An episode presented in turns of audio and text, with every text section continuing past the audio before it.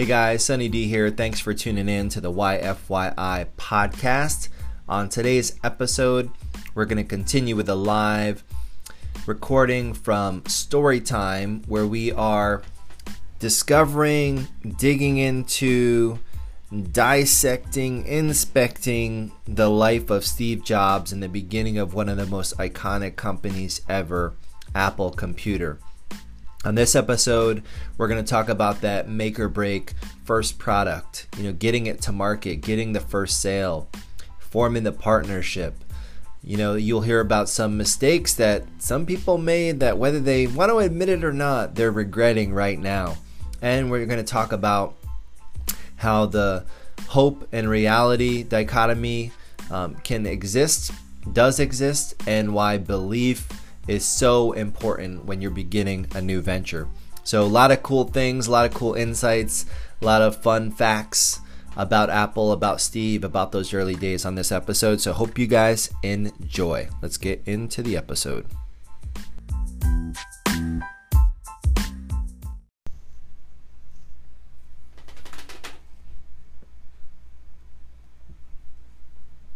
All right, here we go. Here we go. Good morning, good morning, good morning. How's everybody doing this morning? Welcome, welcome. It's time. I've got a deal for you guys. I've got a deal for you. If you are watching this on Instagram, go ahead and share the stream. Share it with your peeps. If you're watching this on Facebook, share it, share it, share it. If you're listening to this, whether you're live on Twitter listening, whether you're live on Facebook, one of the pages. Share this stream. This is story time. We're going to get into it, and I've got a deal for you guys this morning. This computer that is featured behind me, which you may or may not be able to see if you're on Instagram, you're probably not going to be seeing it uh, right now, but you'll see it in the um, image behind me on Facebook. And if you're listening to this on the podcast, you may not necessarily be able to see it, right? Unless you can just imagine. I'm going to describe it to you. But it kind of looks like an old, I don't know, like almost like an old top to a dresser, maybe like an old, you know, a nightstand. It's like wood, it's brown, it's got some screws in it, it's got a word kind of etched into the back of it um, looks like it might be etched out of the wood in the back of it. And here's the thing if you wanted to get this piece of whatever, piece of furniture that's behind me, this that's being featured, it would cost you uh, potentially up to like a million dollars right now. And what this is, what this is that I'm talking about is the Apple One computer, the first ever computer that Steve Jobs, Steve Wozniak put together, the Apple One computer. And it could cost you up to a million dollars. This is one of the original ones sold out of the garage in 1976 that has fetched up to six hundred, seven hundred thousand dollars um, as a collector's item. I know the Henry Ford Museum bought one, and I'll share some other details about this.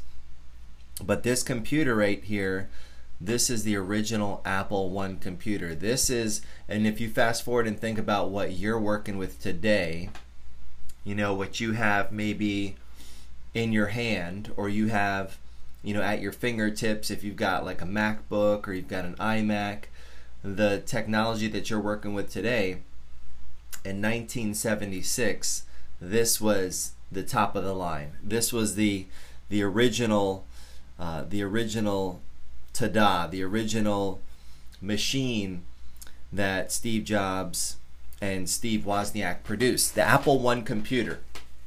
So I'm going to share with you just a few facts about the Apple uh, One when it comes to the original um, it's, and it says it could reach, and this was just a few years back, a million dollars at auction. So the only known, and this was 2014 on December 11th, the only known surviving Apple One computer, personally sold by Steve Jobs out of his parents' garage in 1976, is going to be offered at an auction. The auctioneer, Christie's, estimates a sale price between $400,000 and $600,000. But just last week, it says the the Henry Ford Museum bought a similar Apple One at auction for $905,000. And that particular computer lacked documentation tying it directly to Steve Jobs. We wouldn't be surprised if this Apple One, which is still in fully working order, incidentally, sells for over $1 million, making it by far the most expensive computer relic in the world. So, why would somebody want this? Because, I mean, it's hand built. It's hand built by the creators of Apple Computer.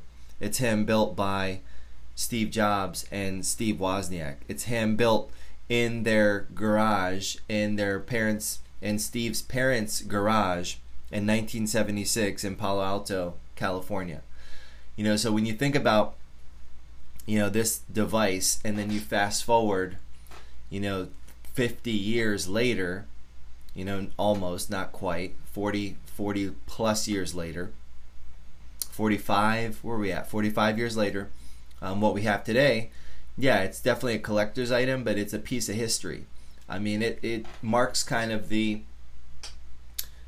really the new industry the personal computing industry you know with this with this device. So i wouldn't be surprised yeah a million dollars people would pay just to have that piece of history and to be able to say hey this was actually built by this guy steve jobs and you know who passed away unfortunately um, before his time.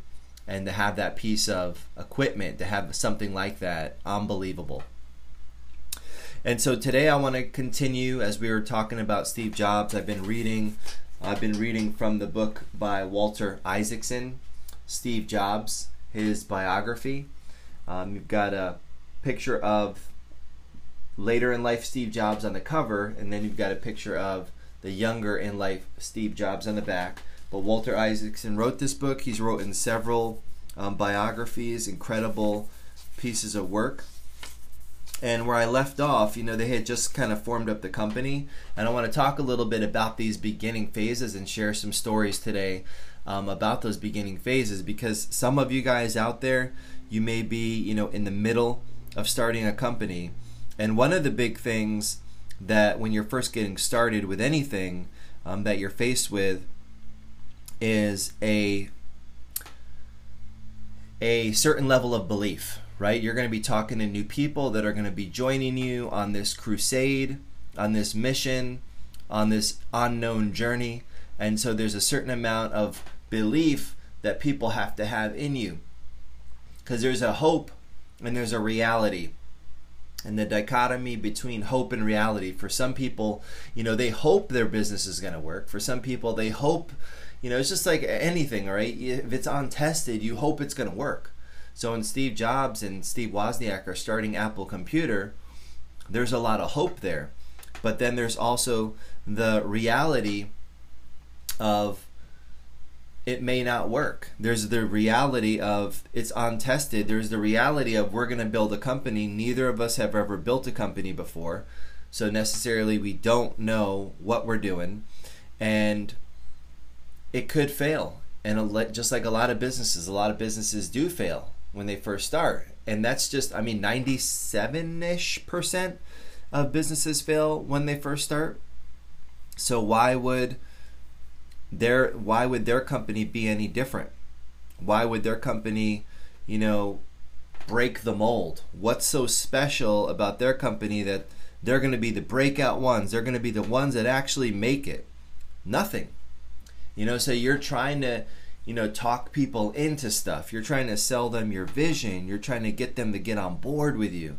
And that's kind of what was going on. So Steve Jobs and Steve Wozniak, the starters, they they felt, you know, that they had something. They believed, you know, but they're in a garage. You know, they're putting together computers by hand.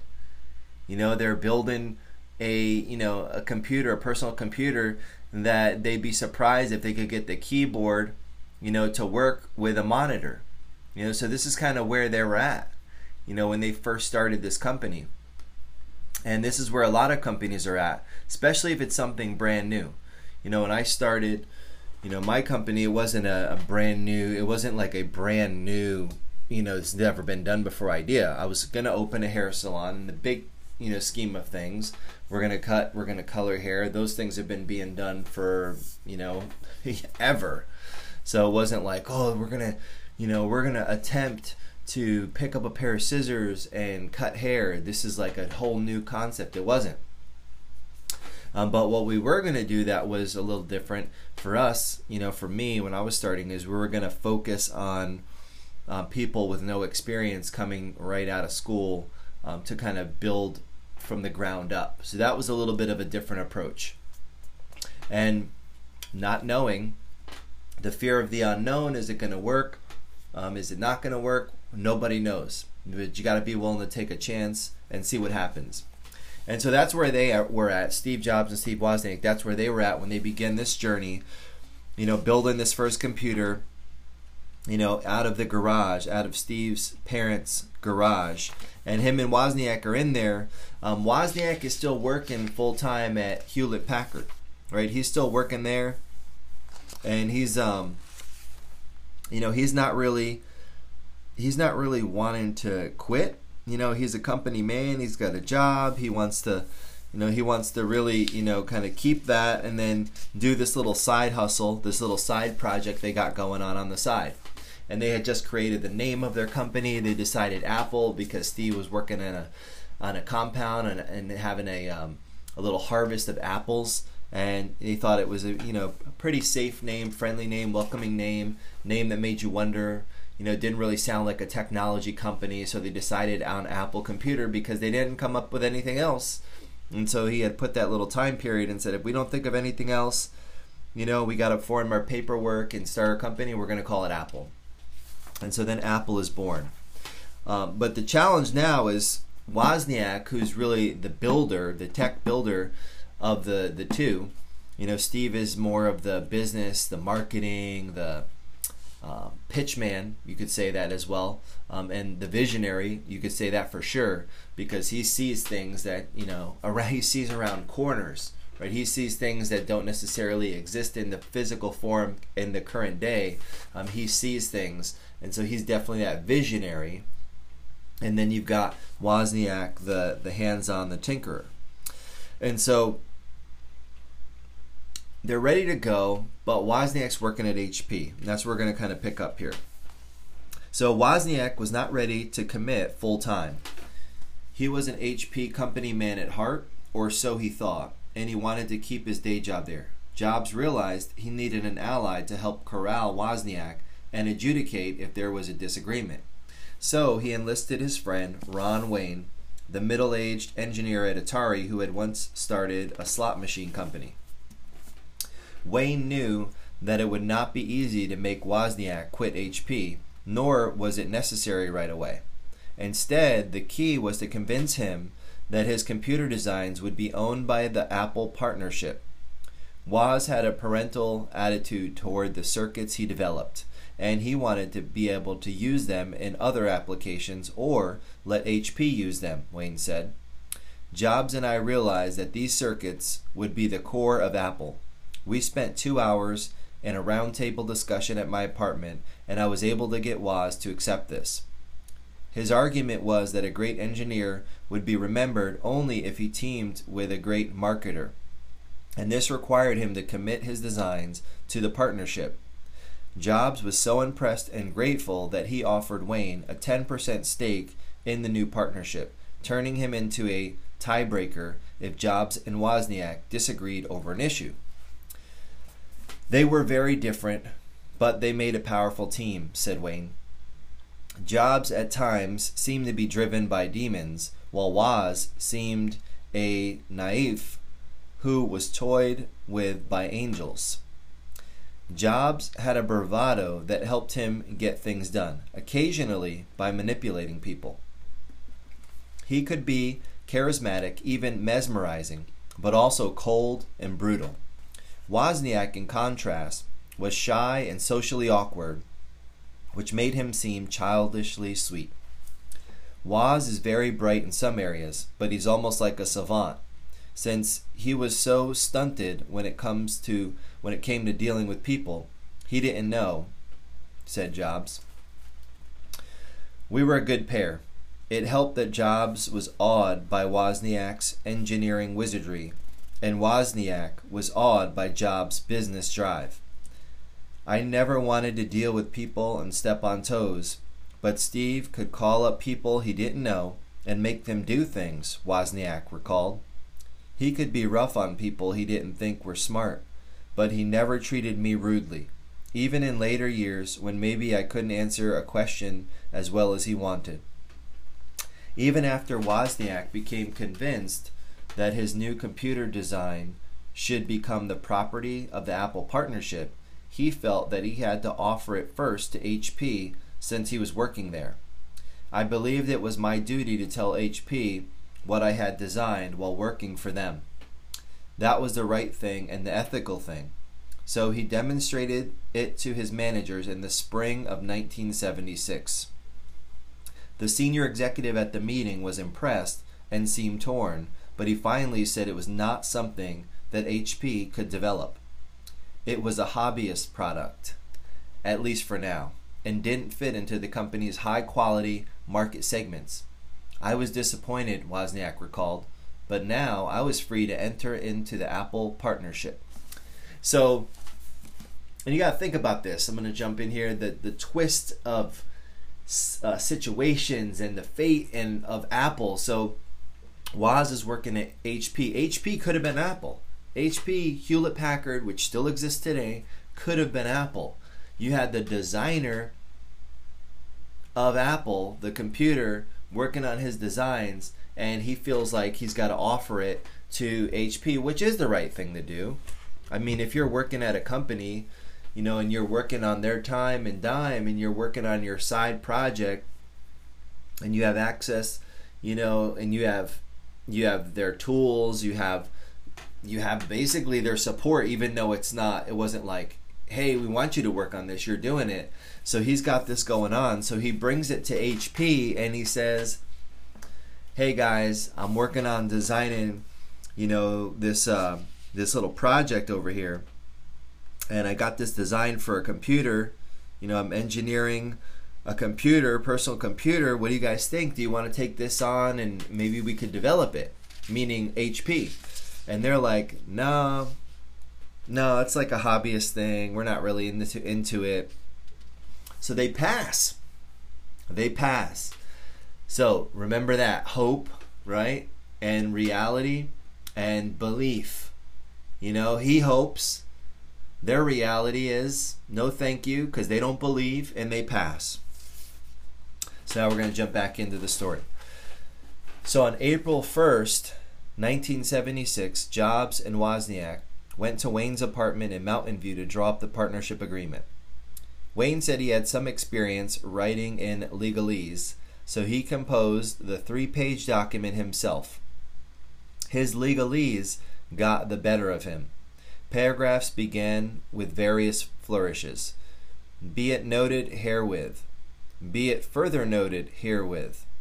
Now the refor in consideration of the respective assignments of interest. But the division of shares and profits was clear 45%, 45%, 10%. And it was stipulated that any expenditures of more than $100 would require agreement of at least two of the partners. Also, the responsibilities were spelled out. Wozniak shall assume both general and major responsibility for the conduct of electrical engineering. Jobs shall assume general responsibility for electrical engineering and marketing, and Wayne shall assume major responsibility for mechanical engineering and documentation. Jobs signed in lowercase script, Wozniak in careful cursive, and Wayne in an illegal, or an, not an illegal, an Ill, Ill eligible squiggle. Wayne then got cold feet. So I'm going to pause here for a second. So here's the deal they write up the contract. This is the beginning of our company, Apple Computer. We're ready to roll. We got it. We're forming it up. we're ready to do this. And then it says Wayne gets cold feet. So Wayne writes this thing up. He's got 10% of the company. Steve Jobs has 45%, and Steve Wozniak has 45%. So Wayne gets cold feet. So let's jump back in here. So as Jobs started planning to borrow and spend more money, he recalled the failure of his own company. He didn't want to go through that again. Jobs and Wozniak had no personal assets, but Wayne, who worried about a global financial Armageddon, kept gold coins hidden in his mattress. Because they had structured Apple as a simple partnership rather than a corporation, the partners would be personally liable for the debts, and Wayne was afraid potential creditors would go after him. So he returned to Santa Clara County office just 11 days later with a statement of withdrawal and an amendment to the partnership agreement. By virtue of reassessment of understanding by and between all parties, it began, Wayne shall hereinafter cease to function in the status of partner. It noted that in payment for his 10% of the company, he received $800 and short, shortly afterward $1,500 more. So let's recap that for a second. You're forming a company. There's a couple little tidbits in there I want to I want to dive in and throw in my two cents for whatever it's worth. You're forming a company. You decide you want to form a partnership. You could do that. You could write something up. We're partners. We're, you know, you have this percent, I have that percent. These are your duties, these are my duties. Basic partnership, right? Then you also have corporations, you know, which like my companies are formed at corporations. So then you have, you still have, you know, percentage ownership, but you also have protections called, you know, corporate protections called liability protections from your between yourself and the company. There's like a little bit of a buffer in there. So you're not personally uh, liable for everything. Now, sometimes people will want you still to be personally liable and they guarantee things personally. But for the most part, when you're forming a company, the reason you're doing that is because you want to you want to decrease your liability. You want to have that buffer in between you and the company that protects you if something goes wrong. And because Wayne does have some personal assets and he had a company that failed before, um, so he's kind of like a little bit um, scarred from that experience. But he also has personal assets, so he's afraid if things go south, which they're very likely to do. What's the chance we're going to be in the top 5% of businesses that actually are successful? Um, this is a new venture. These guys don't really have anything to lose they're all in, they're kind of gambling, but Wayne, being a little scared that he may come up short, he decides, you know what, I'm signed up, I got 10%, but eh, it's not really worth it, so I'm out. So he goes and he withdraws himself from the company. He goes and he amends the partnership agreement to pull himself out which he gets 800 bucks and then he's going to get 1500 more. So that's a total of $2300 and he can sleep at night knowing I'm out. I don't have anything to worry about. If things go south, not on me, not coming after me. And he basically quits the company as far as being a partner. Again, back to the theme hope, reality, and belief. Steve Jobs, Steve Wozniak, a lot of hope. Right? There's a lot of hope. That's what we started with. Hope. We hope this is going to work. We hope this company is going to take off. We hope this idea of building a personal computer is a good one, and we hope it's going to be successful. We hope it will be something that people want. There's a lot of hope. Then there's the reality. The reality, we never did this before. The reality, most businesses fail, small businesses fail. The reality is, we don't even really have much money. But there's another reality. Wozniak is a really good designer. Wozniak is a really good engineer. Steve Jobs is a really good pitch guy. He's a really good marketer. He is a really good, I guess you could say, maybe instinctual. You could call it street smarts. You could call it business savvy.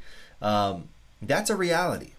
And he's already demonstrated that before a couple of times. And Wozniak demonstrated it when he built the blue box, when he built some of the other things that he built. He demonstrated it. So there is hope, and then there is reality.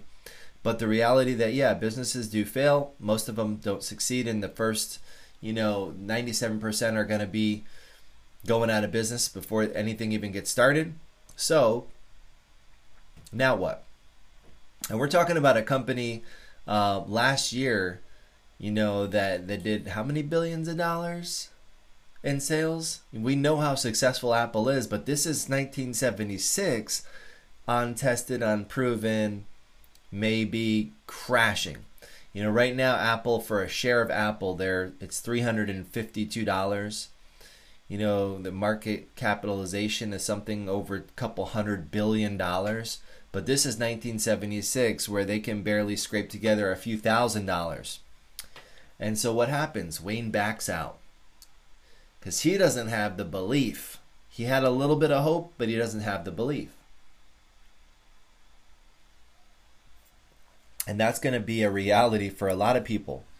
If you're getting into a new company or you're starting a new business, the belief do you believe? Steve believes.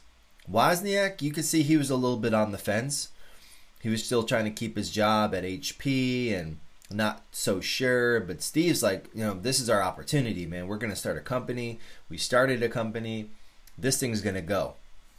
So that's important, especially for the leader to have that kind of conviction, that kind of belief, um, to be able to turn the idea into a reality. But Wayne backs out. what does that cost Wayne? this is this is oh, this made my stomach hurt when I read this. So, had he stayed on and kept his 10% stake at the end of 2010, it would have been worth approximately approximately 2.6 billion that's billion with a B billion dollars. Instead, he was then living alone in a small home in Pahrump, Nevada, where he played penny slot machines and lived off his social security check. He later claimed he had no regrets I made the best decision for me at the time. Both of them were real whirlwinds. And I knew my stomach and it wasn't ready for such a ride. Oh, that hurts. 2.6 billion dollars. He got 2300 bucks and uh thanks. Thanks for helping out could have been 2.6 billion dollars so you know you got to ask yourself sometimes you know where's your where's your level of hope where's your level of belief are you willing to take a chance and make something a reality um, so now kind of fast forward in here they're getting going right? They're building this computer. Um, and one of the things they need to do is they're building the circuit board um, is they need you know they need to make some sales. So they get an order and they're doing they're doing a a presentation at the homebrew computer club and they they get an order for these circuit boards when they get this order for these circuit boards they got awesome they got an order but they got a problem they don't have the parts, they don't have the supplies to make it. So they're up on stage, Jobs and Wozniak. They take the stage together for a presentation to the Homebrew Computer Club shortly after they signed Apple into existence. Wozniak held up one of their newly produced circuit boards and described the microprocessor, the 8 kilobytes of memory, That's a kilobyte, eight kilobytes at the time, right? That's huge. Now it's like nothing. And the version of BASIC he had written. He also emphasized what he called the main thing a human typable keyboard instead of a stupid cryptic front panel with a bunch of lights and switches. Then it was Jobs' turn. He pointed out that the Apple, unlike the Altair, had all the essential components built in. Then he challenged them with a question How much would people be willing to pay for such a wonderful machine? He was trying to get them to see the amazing value of the Apple. It was a rhetorical flourish he would use at product presentations over the ensuing decades. The audience was not very impressed. The Apple had a cut rate microprocessor, not the Intel 8080. But one important person stayed behind to hear more. His name was Paul Terrell, and in 1975 he had opened a computer store which he dubbed the Byte Shop on Camino Real in Menlo Park. Now, a year later, he had three stores and visions of building a national chain. Jobs was thrilled to give him a private demo. Take a look at this, he said. You're going to like what you see. Terrell was impressed enough to hand Jobs and Woz his card. Keep in touch, he said. I'm keeping in touch, Jobs announced the next day when he walked barefoot into the Byte shop. He made the sale. Terrell agreed to order 50 computers. But there was a condition. He didn't want just $50 printed circuit boards, for which customers would then have to buy all the chips and do the assembly. That might appeal to a few hardcore hobbyists, but not to most customers. Instead, he wanted the boards to be fully assembled for what he was willing to pay about 500 apiece cash on delivery. Jobs immediately called Wozniak at HP. Are you sitting down? he asked. Wozniak said he wasn't. Jobs nevertheless proceeded to give him the news. I was shocked, just completely shocked, Wozniak recalled. I will never forget that moment. To fill the order, they needed about $15,000 worth of parts. Alan Baum, the third prankster from Homestead High, and his father agreed to loan them $5,000. Jobs tried to borrow more from a bank in Los Altos, but the manager looked at him and, not surprisingly, declined. He went to Haltek Supply and offered an equity stake in Apple in return for the parts, but the owner decided they were a couple of young, scruffy looking guys and declined. Alcorn at Atari would sell them chips only if they paid cash up front. Finally, Jobs was able to convince the manager of Cramer Electronics to call Paul Terrell to confirm that he had really committed to a $25,000 order.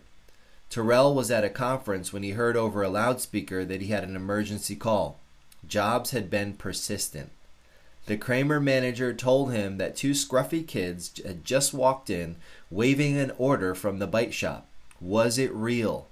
Terrell confirmed that it was, and the store agreed to front Jobs the parts on third on a 30-day credit. So there you go. Was it real? So what happens, right? There's rejection, rejection, denied, denied. When you're starting a company, when you're trying to do something, you got to be prepared to face a lot of rejection. Um, what if he had given up? What if Steve Jobs, young Steve Jobs, and Steve Wozniak were like, no, you know what? No one wants to give us the money. No one wants to lend us the parts. No one wants to friend us the supplies. We got this one guy that believes in us. He wants these things fully assembled. They could they had so many reasons. All of us will always have a lot of reasons to quit, a lot of reasons to give up. Um, but they're like, no. And he walks in, a, you know, he's walking in places barefoot, you know, long hair, smelling like, hey, uh, can I get a loan? No, you can't get a loan. We're not loaning you any money. And so there's a lot of doubt. There's a lot of um, there's a lot of question marks in the air.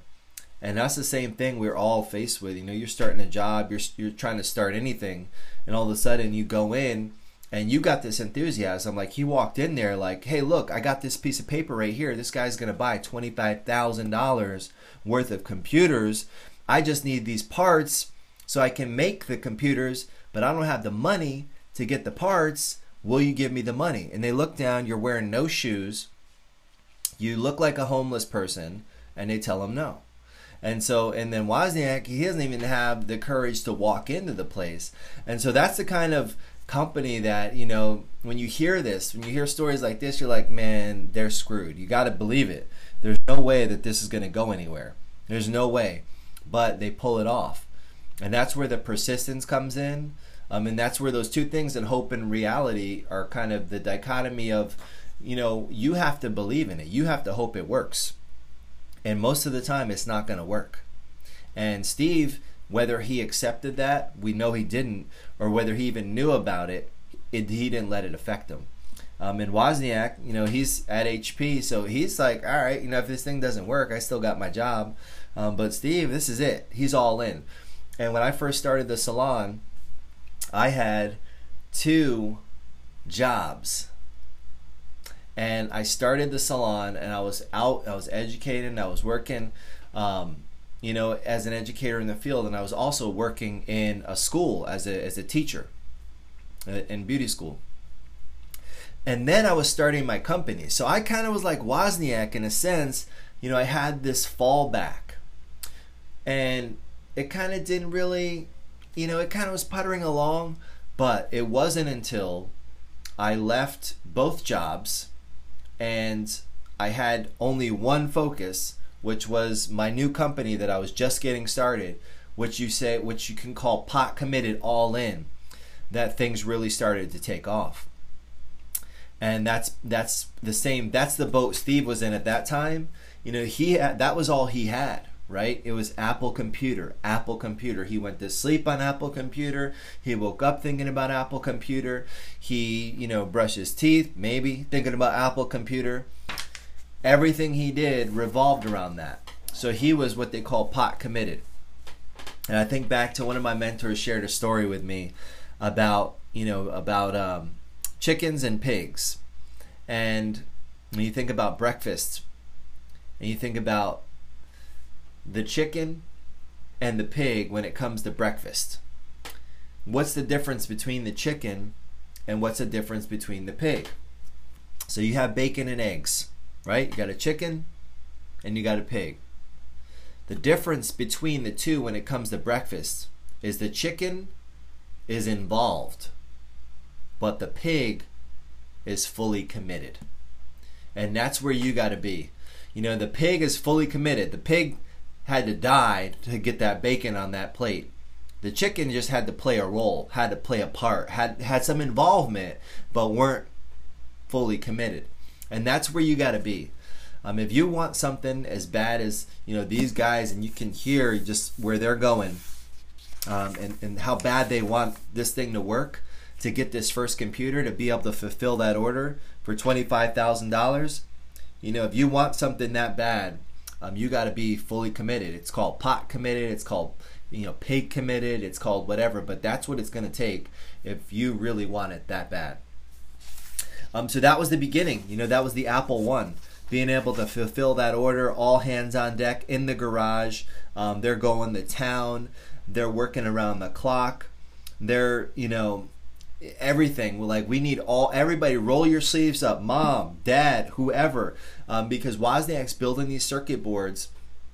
And we got people, you know, just teaching them how to, you know, solder. Just solder a little chip here. You know, they don't got to build it. Wozniak's got the design, so he's doing the heavy lifting, and then everybody else, um, they got all hands on deck.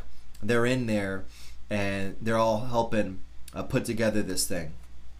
And that was the beginning. That was the Apple One.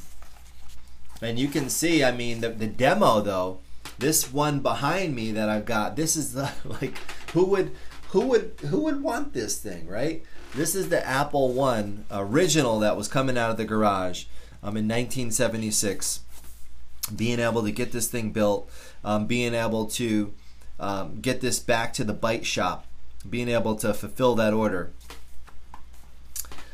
So they they're going hardcore, and they've got you know they got mom, they got you know dad, they got everybody, friends, everybody's in there, and so after a dozen assembled boards had been approved by Wozniak, Jobs drove them over to the Byte Shop Terrell was a bit taken aback.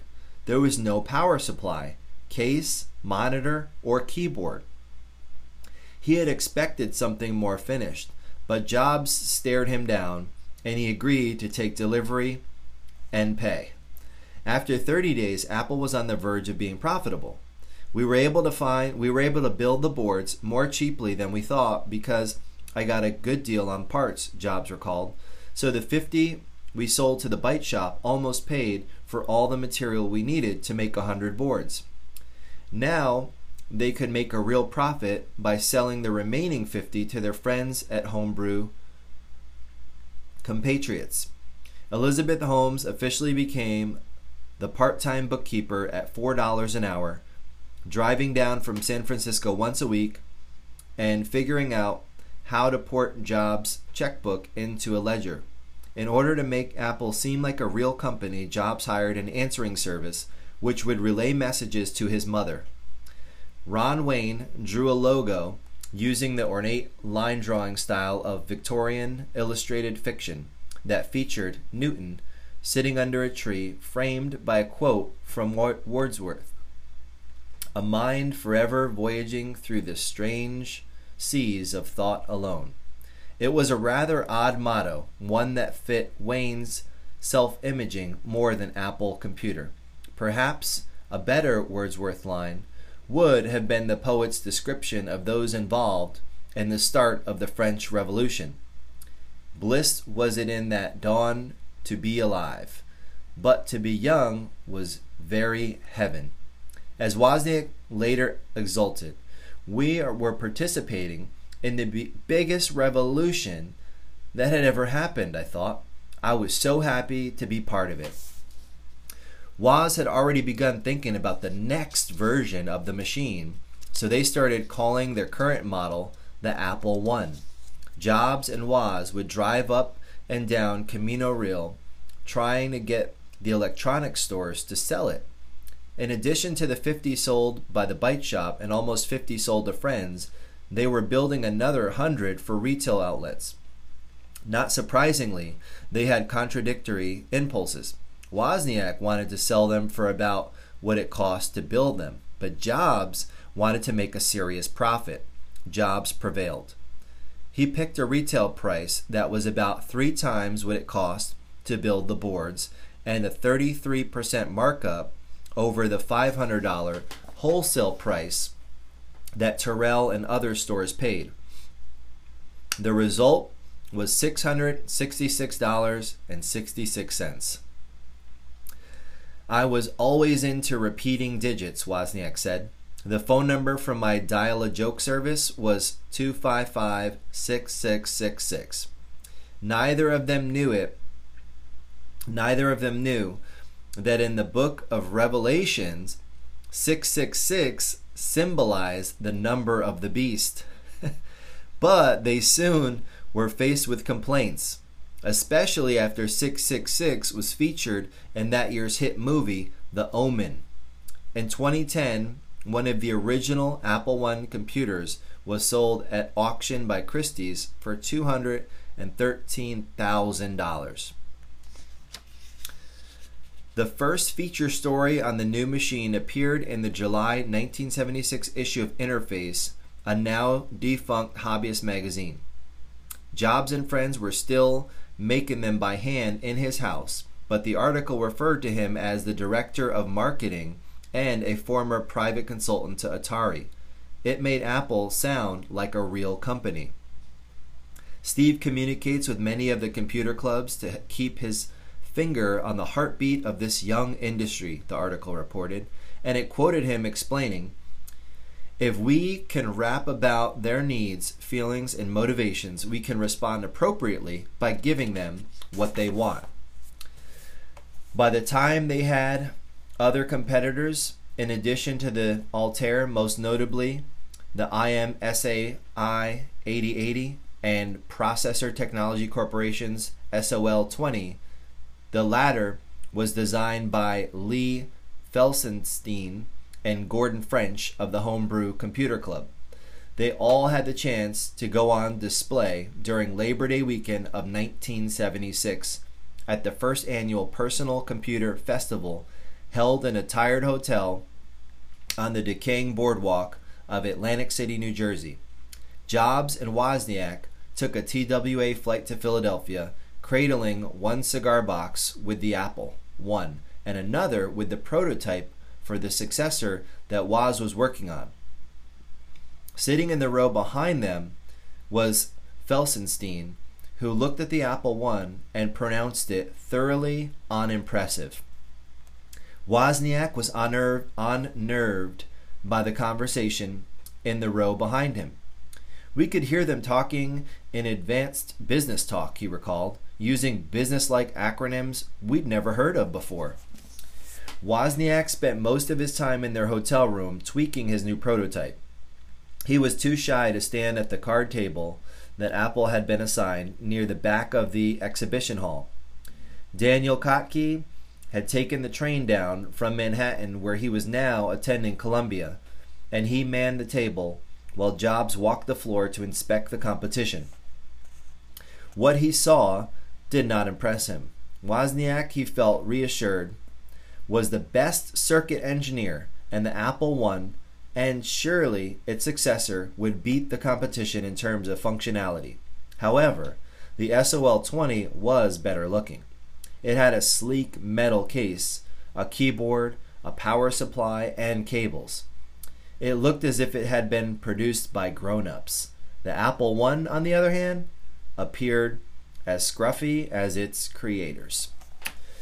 And that's where we're going to finish up today. So when you see this, right, this one behind me. If you're if you're on um, Instagram, you may not be able to see it. You can check it out on the Facebook page. It'll also be on a post later. But their design versus some of these competitors, even though what's in the you know hardware that's in there, that's in the machine, it works and it works really well. And they feel like Steve feels it's way better. We got a we have a better machine, better functionality. We've got it going on, but it doesn't look better. And looks, you know, are real. People see what, you know, your machine looks like. So that's when Steve is really starting to think about, you know, aesthetics. He knows he's got Wozniak. That's the ace up, up his sleeve. He's the best engineer out there and he can build a better computer. Um, but we not only, Steve is not thinking, you know, we not only need a better computer, we need a better looking computer. And you can see that fast forward through all the devices after this. Um, we'll talk about in the next episode about the Apple II and beyond. Um, you'll you start to see that you know Steve is now really paying attention to those aesthetics. Steve is really looking at what does the machine look like? What does the outside of the machine look like? What is the presentation? We already got the inside covered, but then the aesthetics and making a product that's beautiful, something that feels good in your hands. You know, look at an iPhone and I talked about this the other day with you know having a case on it. You know, I like to take the case off. It just feels like it just fits, right? It feels it's a beautiful design, but right also it works amazingly. So those are the two things, and that's where Wozniak, Steve Wozniak, and Steve Jobs um, coming together created that magic of Apple Computer. So hopefully you guys enjoyed this episode. Uh, picked up a few things, you know, thinking about business, how they form their company, things to think about, having hope, you know, having belief to get to reality, you know, and and what happens when you don't, when you don't have hope and you don't have belief? How does that affect you? Um, think about that guy. He walked away with two thousand three hundred dollars because he feared the unknown. Where if he had stayed on with his ten percent, he could have had two point six billion dollars hope versus reality and where does your belief sit a lot of things don't exist guys and that doesn't mean that they won't but it takes somebody to believe and have, have hope to turn that thing that doesn't exist uh, turn an idea into reality. So hopefully you guys are working on your hope your belief and creating your reality. And i'll see you guys tomorrow. Um, we'll be back for some story time and we'll continue this journey and we'll talk about some of the other um, cool little things that happen along the way in building one of the most iconic brands, one of the most iconic companies, um, and one of the most iconic individuals of our time, Steve Jobs and Apple Computer, now just known as Apple. So thanks for hanging out with Storytime today. And I will see you guys on the next episode.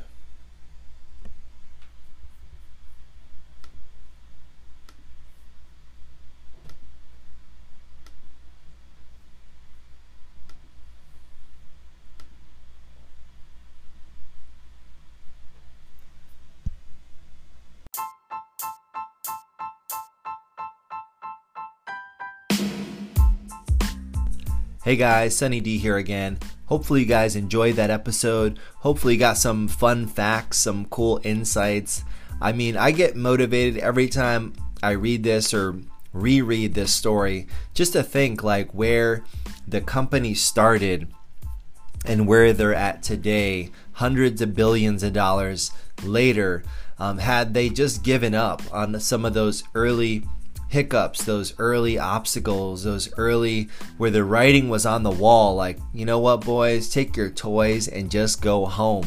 Had they given in to those pressures, those early pressures, uh, we wouldn't be enjoying what we enjoy today, the tools that I'm using right now. I'm using their products to produce this podcast, to produce the live show, to produce my company. You know, I use so many of their products that wouldn't exist, and the world definitely would be a little different, a lot different actually, um, without them having the belief and taking those early risks.